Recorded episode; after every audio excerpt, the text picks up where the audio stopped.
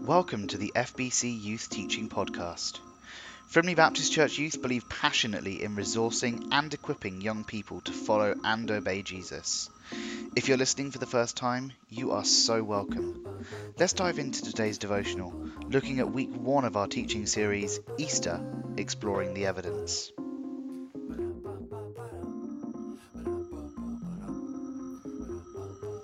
Today's reading is from Acts 18 24 to 28, where Apollos, a man who'd never heard of Jesus, was taught about him and accepted that his claims were true.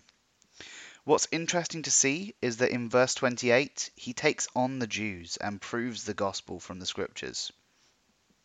The thought that scripture can be used to prove itself is an odd one, but it really does work. Today, you can go to museums and holy sites where you can see artifacts and real places from the Bible that help to back it up. A great example of this is in 2 Kings chapter 18 and 2 Chronicles chapter 32, where the Bible mentions the siege of a town called Lachish. You'll find artifacts backing that up in the British Museum in room 10B. The Old Testament tells an awful lot of reliable history for a book supposedly full of fairy tales. Thank you for listening to today's daily devotional. If you'd like to hear more, subscribe to our podcast and be sure to leave us a review. Have a great day.